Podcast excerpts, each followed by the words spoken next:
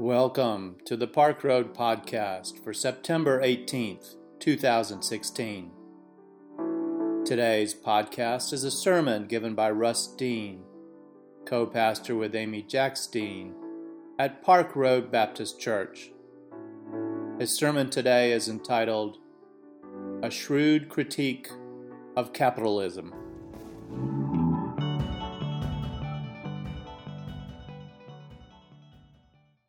Thank you for a few smiles out there as I stand up to preach this sermon.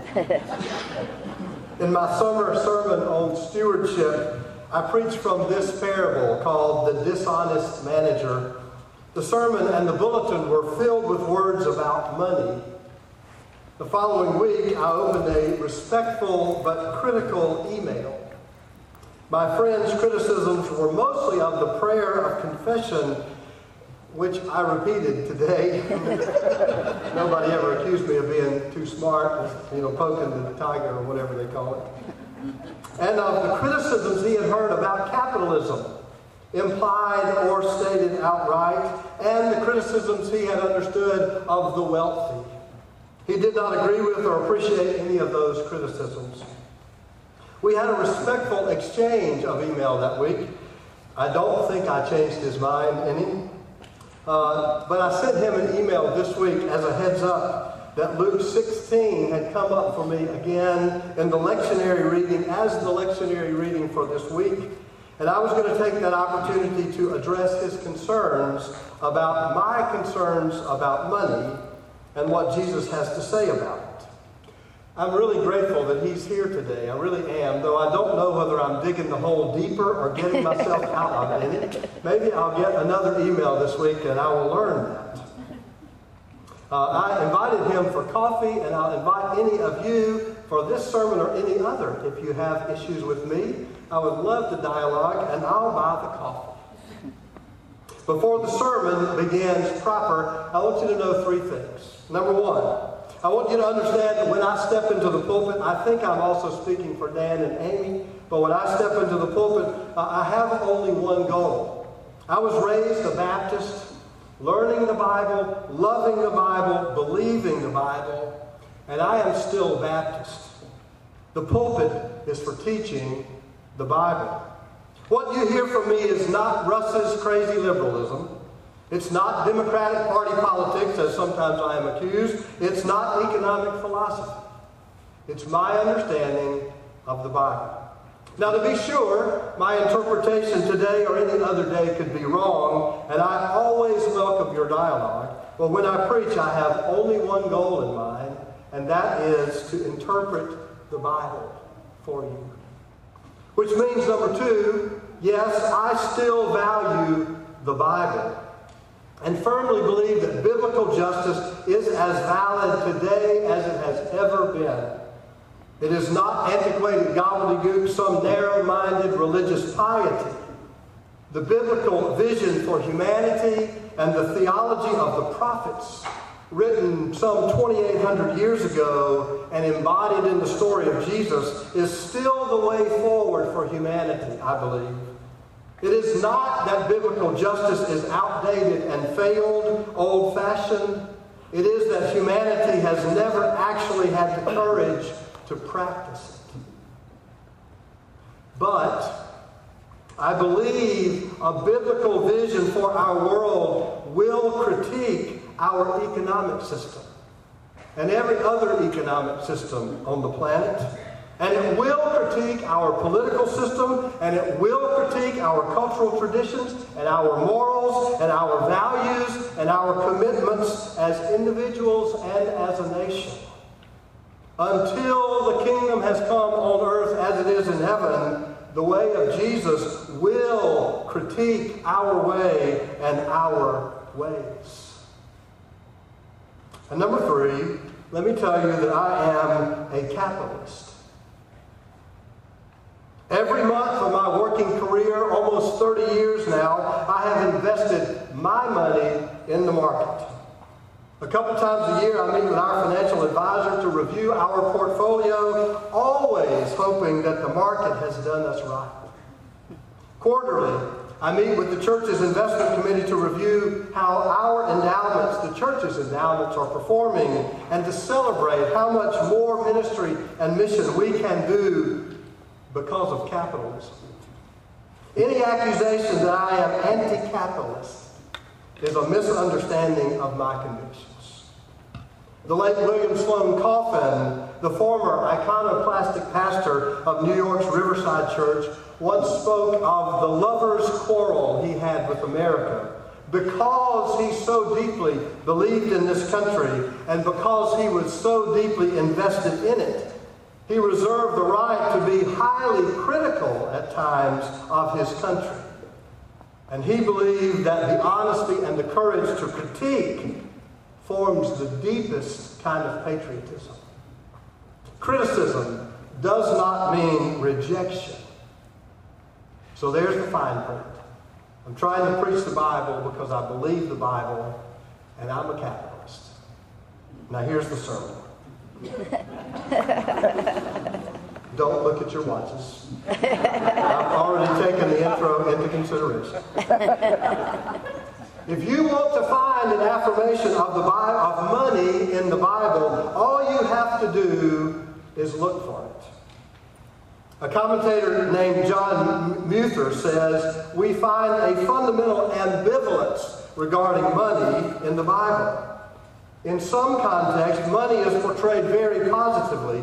Job was a man of great wealth, and Solomon was granted unparalleled riches. The book of Proverbs tells us that the blessing of the Lord brings wealth. What has been called a Deuteronomic theology is alive and well in the Bible. This theology has always been popular, and you do not have to look far today for purveyors of what is also known as the prosperity gospel, which means God blesses the faithful with wealth and health. It's bad theology, but it's in the Bible. All you have to do is go look for it. You will be hard pressed, though, I suggest to you, to find Jesus speaking very many good words about money. Maybe none. Following in the line of the Old Testament prophets and wisdom literature of the Old Testament, which always offers a counter to conventional wisdom, there are conflicting theologies in the Bible, and we must learn from that. Jesus, in that line, is often just brutal. You cannot serve God and money. He sets up a pretty dramatic dichotomy God versus money. You cannot serve both. I didn't say that. Jesus said that. The man known as the rich young ruler asks how to gain eternal life. And the man passes every religious test. So Jesus says, Very good. Now sell all that you have and give it to the poor, and you will have treasure in heaven. And the Bible says the man walked away sad, for he had great wealth. And Jesus pretty much says it's impossible for anyone who is rich to get into heaven. Again, Russ didn't say that. I'm just telling you what Jesus said. It's recorded in the Bible. That we can spiritualize Jesus' words if we want to to try to soften it.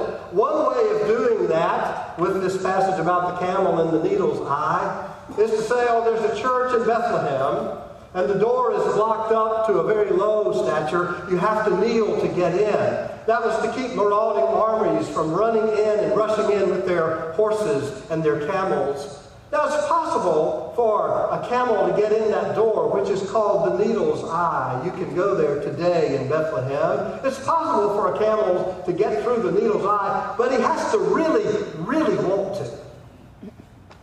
You can spiritualize that all you want, but that church didn't exist when Jesus walked around.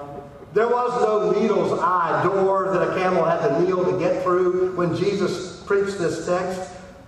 The truth is, it's impossible to squeeze a camel through a needle's eye.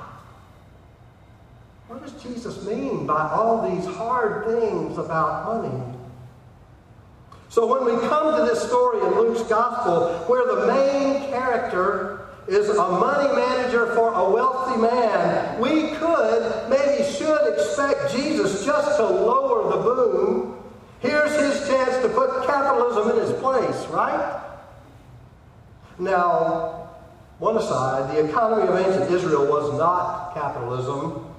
It was some form of feudalism or tyranny A professor named Roger Nam says even the fundamental idea of money is essentially foreign to the world of the Hebrew Bible.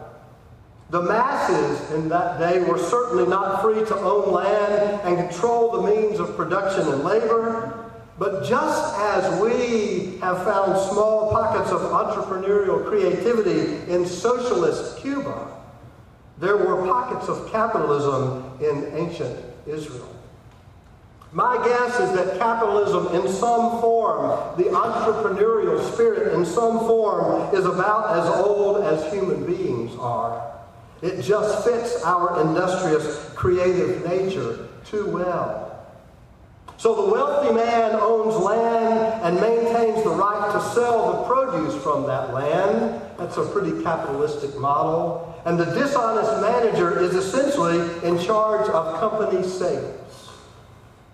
Instead of lampooning the one's greed and lambasting the other's dishonesty, though, Jesus highlights the story in order to commend this man's capitalistic shrewdness expressed in his dishonesty to his master. He's not going to give the master what is owed him. He's taking care of himself and he's settling all the, all the debts He's dropping down the debts a little bit. Give me 80 instead of 100. He's going to get fired anyway, but he's taking care of himself. And Jesus commends his shrewdness expressed in dishonesty. Go figure, Jesus, right? I call him an equal opportunity critic. Nobody is safe with Jesus. Just when we think we've got it right, we know the answers, we're on the inside, look out. We will return to this story, but quickly, a word about capitalism. By definition, capitalism is an economic and political system in which a country's trade and industry are controlled by private owners for profit rather than by the state. Capitalism was first described by a Scotsman named Adam Smith. Smith didn't develop capitalism, invent it, he just first described it. Smith said, No society can surely be flourishing and happy of which the far greater part of the members are poor and miserable. Adam Smith was not an economist, he was a moral philosopher, driven by concern for the welfare of the masses God bless him for that. He believed capitalism was the greatest tool for raising the most people out of poverty, and he was probably right. Adam Smith also believed that people are born with an innate moral sense. So, we can always be trusted to do the right thing. Right? to make the right decisions that benefit the most people, we can always be trusted to promote other people's happiness out of benevolence, even if it doesn't profit us. Right? Author Katrine Marçal questions this fundament of Smith's system. It is not from the benevolence of the butcher or the baker that we can expect our dinner, she says, but from their regard to their own interest. When Adam Smith wrote that all our actions stem from self interest and the world turns because of financial gain, he brought to life, quote, economic man, she says. Selfish and cynical Economic man has dominated our thinking ever since, and his influence has spread from the market to how we shop and work and date. But every night, Adam Smith's mother served him dinner out of love, not out of self interest. Today, our economics focuses on self interest and excludes all other motivations. So here's the critique it's not that capitalism is not an incredible machine for inviting creativity. It's the most incredible machine in that regard the world has ever known. It's not that capitalism has not made many people wealthy, more people wealthy than any other system. It has. And to some degree, that's a wonderful thing. To a large degree, that's a wonderful thing. It's not that in the process, many poor people have not been raised to a higher standard of living. That also is undeniably true. The critique is that the system is fundamentally flawed from a perspective of biblical justice. Let's go back to the definition. Capitalism is a system in which a country's trade and industry are controlled by private owners for profit. Private owners for profit. Now, in a secular world, there is absolutely nothing wrong with such a definition. And as an economic system, no one can criticize it. But Christians do not live in a secular world.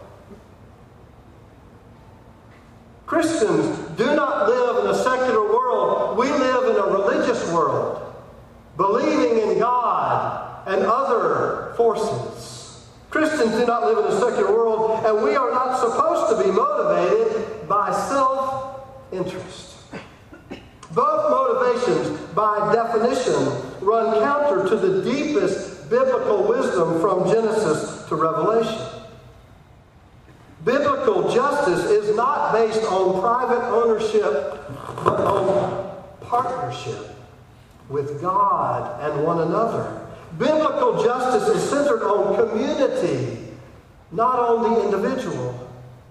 And the life of faith is not motivated by the enticement of profit, but by the establishment of justice regardless of the cost. Two days before he died, Amy and I took our sons to see Charlie Milford, the founding pastor of this church. And as Charlie lay dying, the last thing he said to my boys was, Boys, always do the right thing no matter the cost. I don't know if Katrine Marçal is religious or not, but she understands that, some, some, that something deeply troubling to the human community, she understands that something deeply troubling to the human community today, which means human survival, and she has put her finger on the central conflict between capitalism as an economic system and Christianity as a way of life when she says, Today our economics focuses on self interest.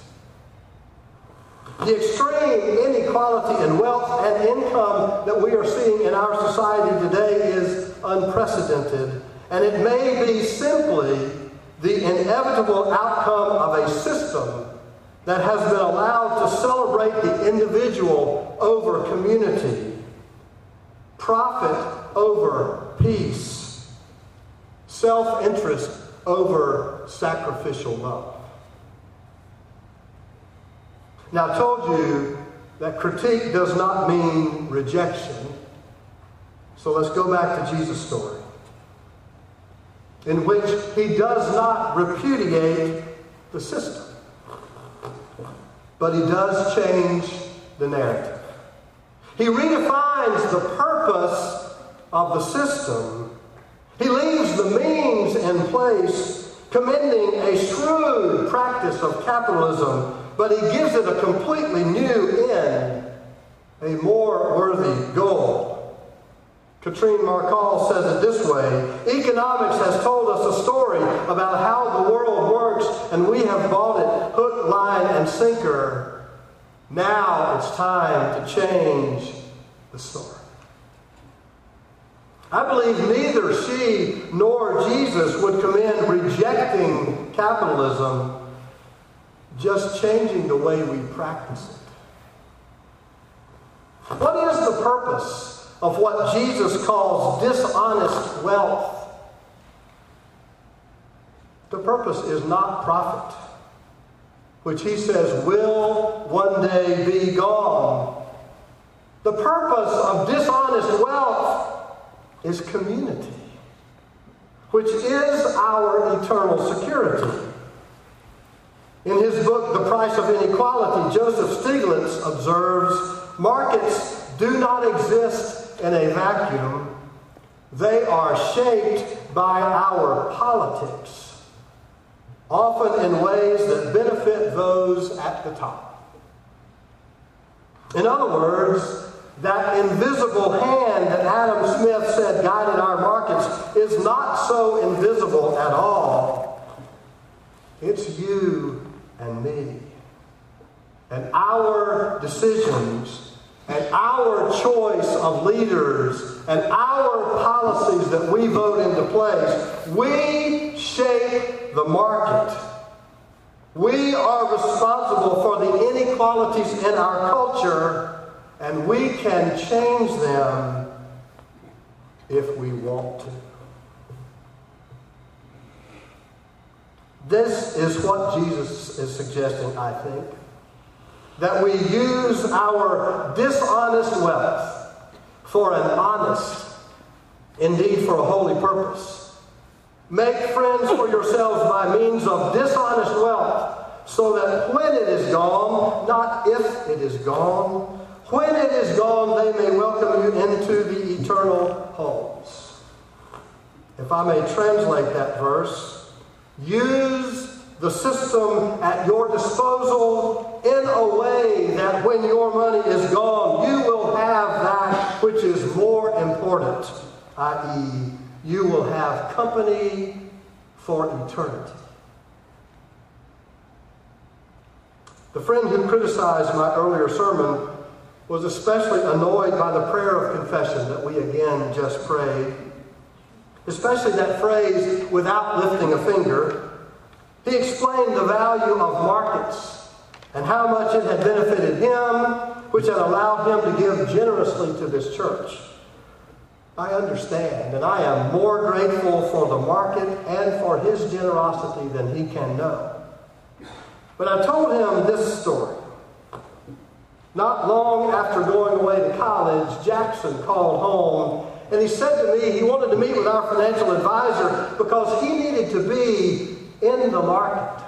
I think those were Jackson's words. I need to be in the market. Now, I was so pleased that my college freshman son wanted to start early being responsible about his future and investing. God knows Amy and I need that. something in Jackson's words that concerned me some naivete. It was as if all you have to do is put a little money in the market, and without lifting a finger, your future will be secure. Right? I did call our advisor, who gave sage wisdom for my son. Tell Jackson that the best investment is always to save money regularly. There's a significant difference in these two models. In the first, you just put money in and sit back and presto, you get rich.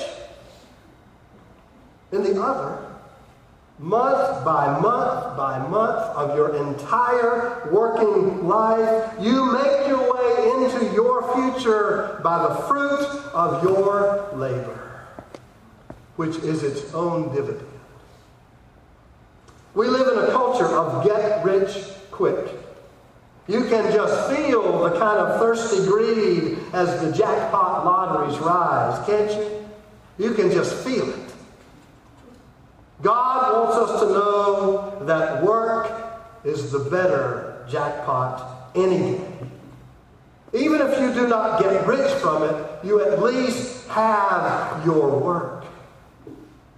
The market has made a lot of people wealthy, and there's a lot of good to be said for that.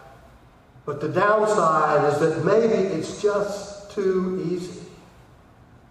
Without lifting a finger, it's too easy to forget from where we have come. To forget that in some way we have all been poor, that every one of us at one time or another has needed or will need a hand up.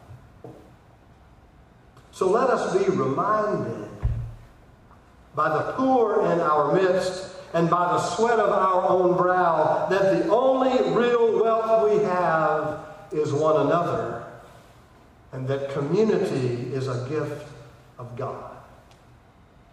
And out of gratitude, let us be committed to shape the system that shapes us by selfless generosity, not self interest so that when our money is gone, the friends we have shrewdly made may welcome us into the eternal homes.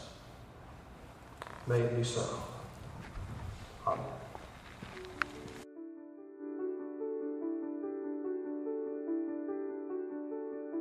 We invite you to learn more about Park Road at parkroadbaptist.org. Park Road is a progressive faith community located in Charlotte, North Carolina, encouraging independent thought, community service, social justice, and interfaith understanding. Today's podcast was produced with production help from Hugh Ashcraft, Brian Smith, Bruce White, and Rich Dower. Our theme music was composed by Brandon Michael Williams. Thanks for listening today. Grace and peace to you.